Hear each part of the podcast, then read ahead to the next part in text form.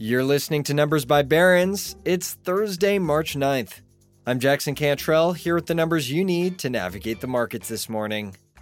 Our first number is 725,000. That's about the number of lifetime fitness members. It's up 11.7% from a year ago, even as membership prices increased. Lifetime Group Holdings, ticker LTH, operates fitness clubs around the U.S. On Wednesday, it reported quarterly earnings that beat analyst estimates. And it's a trend. Consumers are spending more on experiences, and it's not just gyms. According to the Bureau of Economic Analysis, services spending climbed more than spending on goods last year. Despite their earnings beat, though, shares of Lifetime fell 6.5% after initially surging in pre market trading. That could be because the good news was already priced in. The stock has jumped 47% this year. The next number up is 23%. That's how much NEV or new energy vehicle sales were up in China in the first two months of the year versus a year earlier. That NEV category encompasses battery electric vehicles like the ones Tesla makes, as well as plug in hybrids. And what's surprising is that 23% bump came as overall car sales declined 16%. And in February, almost 32% of all passenger vehicles sold were electric, with 439,000 NEVs. That makes China the world's largest market for electric cars by a wide margin.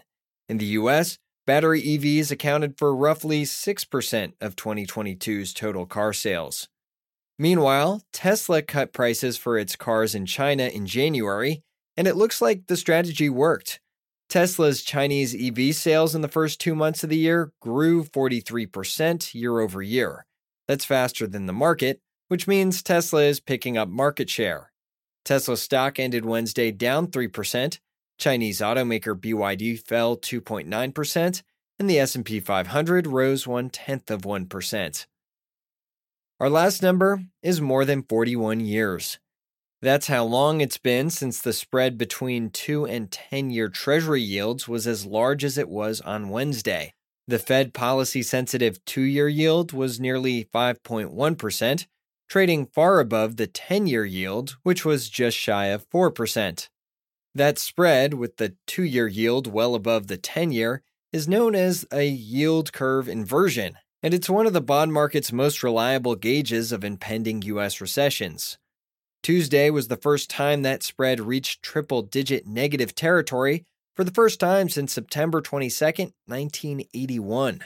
Back then, the Fed funds rate was 19% under Federal Reserve Chairman Paul Volcker. This week's triple digit inversion was largely driven by the rise in the two year rate. That rise happened as Fed Chairman Jerome Powell surprised financial markets during his congressional testimony with more hawkish comments than many expected. That also led Fed funds futures traders to boost the likelihood of a half point rate hike by the Fed at its next meeting on March 22nd. That likelihood now sits at 79%, up from just 31% at the start of the week. And that's Numbers by Barron's for Thursday, March 9th. I'm Jackson Cantrell, and we'll be back with more numbers you need to know tomorrow. Have a great day.